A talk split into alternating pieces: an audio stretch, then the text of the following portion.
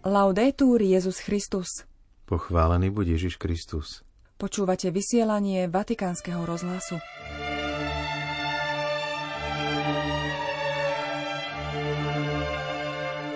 Milí poslucháči, v dnešnom vysielaní dáme hlavný priestor rozhovoru s docentom Ľuboslavom Hromiakom, ktorý v uplynulých týždňoch prednášal kurz na Pápežskom východnom inštitúte v Ríme na tému katolíckého slavizmu. To, čo majú Slovania priniesť Európe, je srdce, hovorí v rozhovore, v ktorom sa venuje aj cyrilometockému dedičstvu. Príjemné počúvanie vám prajú Zuzana Klimanová a Martin Jarábek. Vatikán. Svetý otec František dnes cez sociálne siete pripomenul Medzinárodný deň ľudskej solidarity, ktorý vyhlásilo OSN na dnešný deň v roku 2005. Na Twitteri píše týchto ťažkých časoch, ktoré prežívame, vo viere odpovedajme na výzvy Ducha Svetého, aby sme vydali svedectvo solidarity voči ľuďom, ktorých stretávame a ktorí dôverujú v našu bratskú pomoc. V tejto chvíli dáme priestor téme katolického slavizmu, o ktorom nám porozpráva duchovný otec, docent Ľuboslav Hromiak z Teologického inštitútu v Spišskom podhradí. Svoje doktorantské štúdium z cirkevných dejín úspešne ukončil na Univerzite Gregoriana v Ríme. Téma jeho doktorskej práce znela Svetá stolica a slovenská otázka v pontifikáte Leva 13. a 50. V uplynulých týždňoch docent Hromiak prednášal ucelený kurz prednášok v Ríme na Pápežskom východnom inštitúte na spomínanú tému katolického slavizmu. Rozhovor pripravil duchovný otec Martin Jarábek.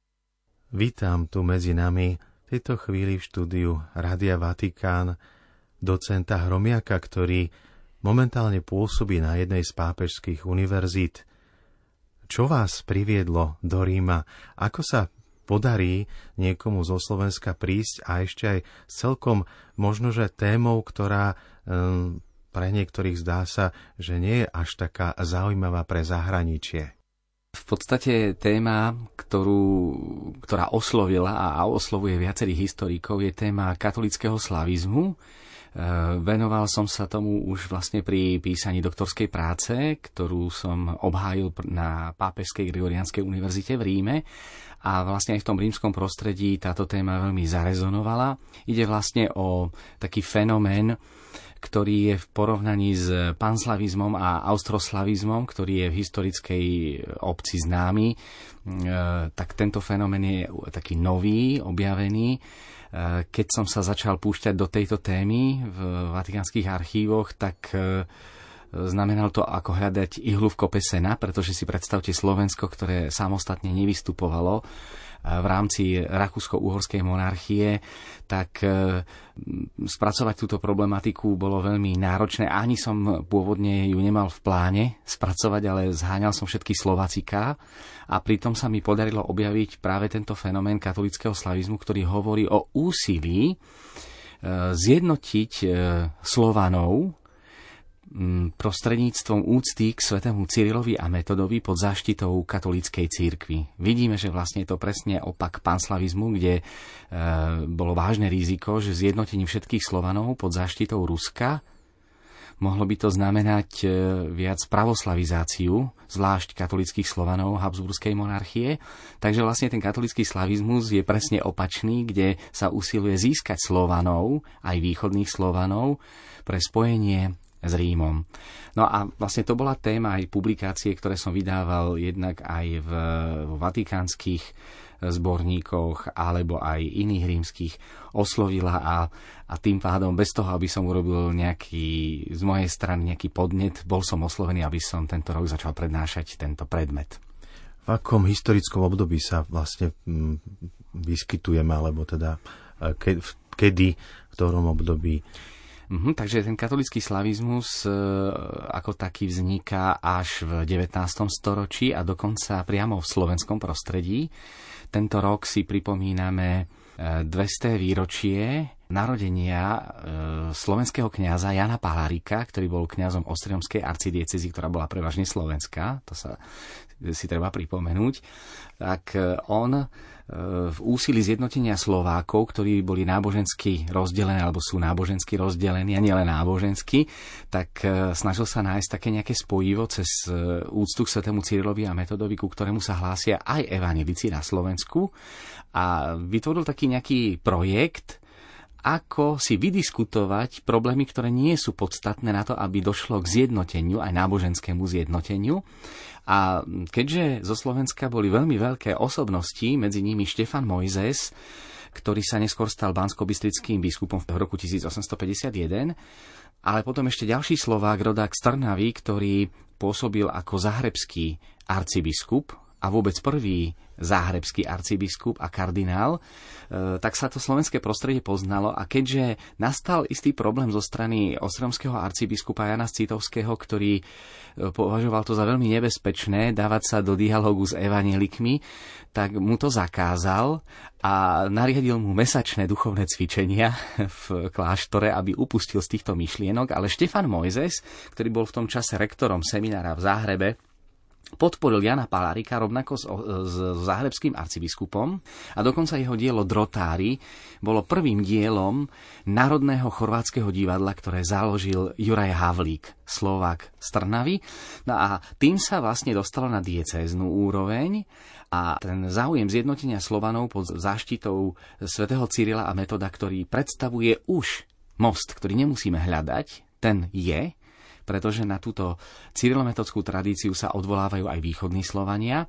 Nadviazal potom ešte jeden veľmi významný biskup, e, Juraj Štrozmajer, chorvátsky biskup, ktorý bol biskupom v Džákove a ten to posunul potom apoštolským nunciom a stala sa to pápežská politika začias e, aj Pia IX. už, ktorý bol pápežom v rokoch 1846 až 1878, ale zvlášť za e, pontifikátu pápeža Leva XIII., ktorý bol v rokoch 1878 až 1903 a on vlastne vydal prvú vôbec encykliku Grande Munus venovanú svetému Cyrilovi a Metodovi a bol to on, ktorý zaviedol liturgickú spomienku na svätého Cyrila a Metoda pre celú katolickú církev.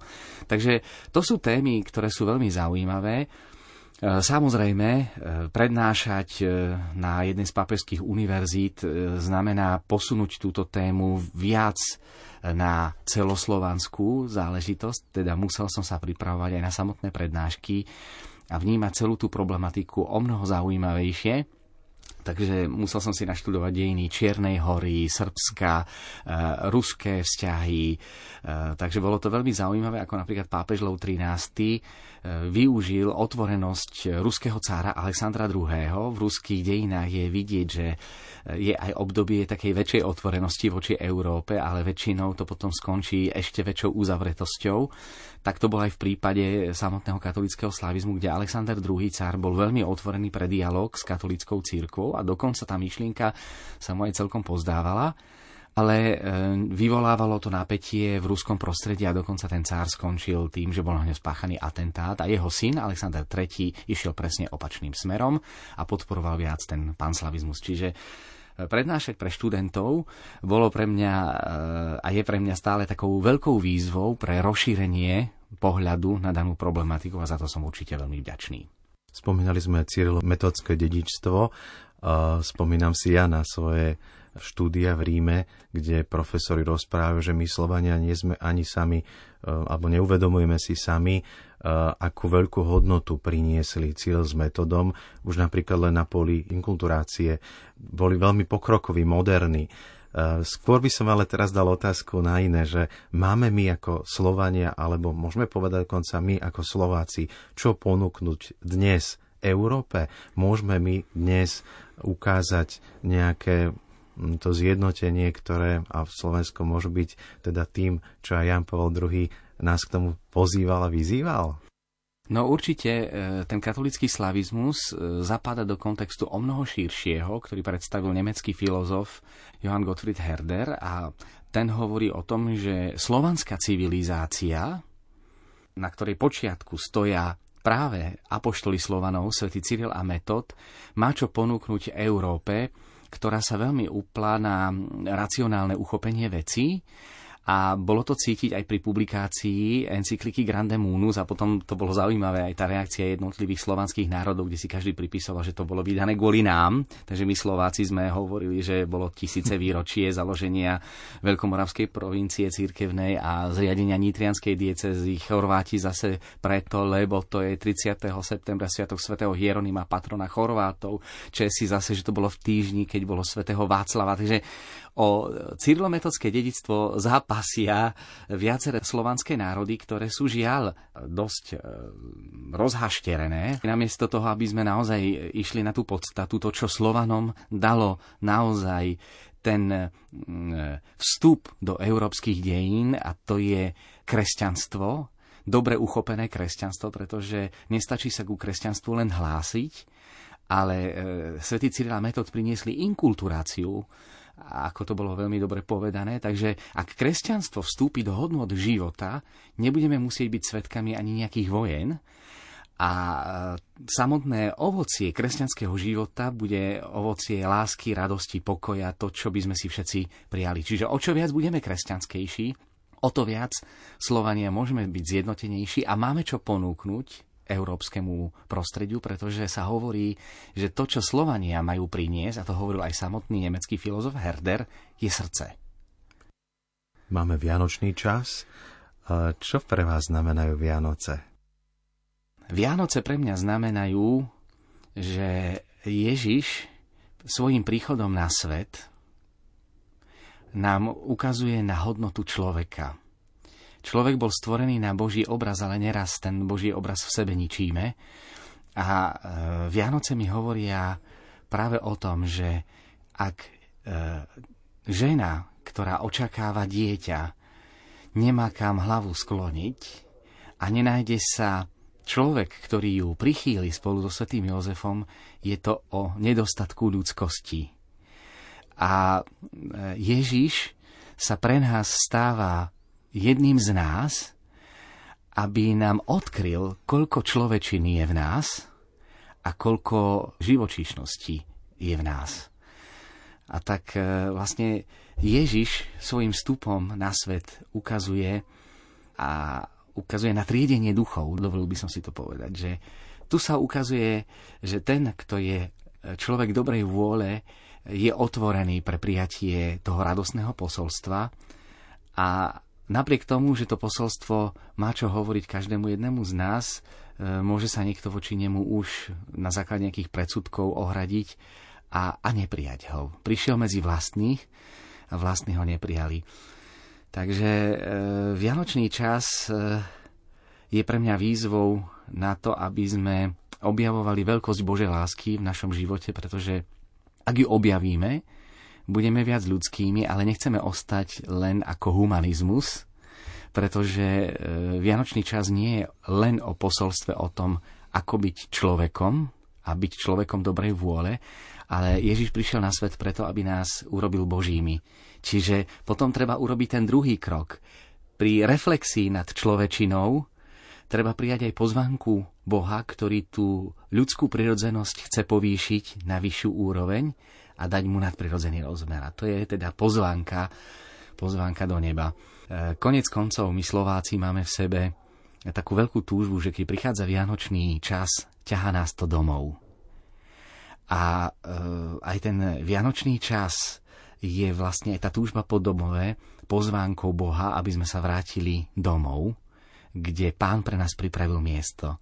E, Svetý Pavol hovorí, naša vlast je v nebesiach a tak pozvánka Vianoc je pozvánka domov, do nebeských sfér, ktoré nám Ježiš svojou smrťou a zmrtvých staním otvoril. Toľko z rozhovoru s historikom Ľuboslavom Hromiakom. Milí poslucháči, to je od nás prednešok všetko. Do počutia zajtra. Laudetur Jezus Christus.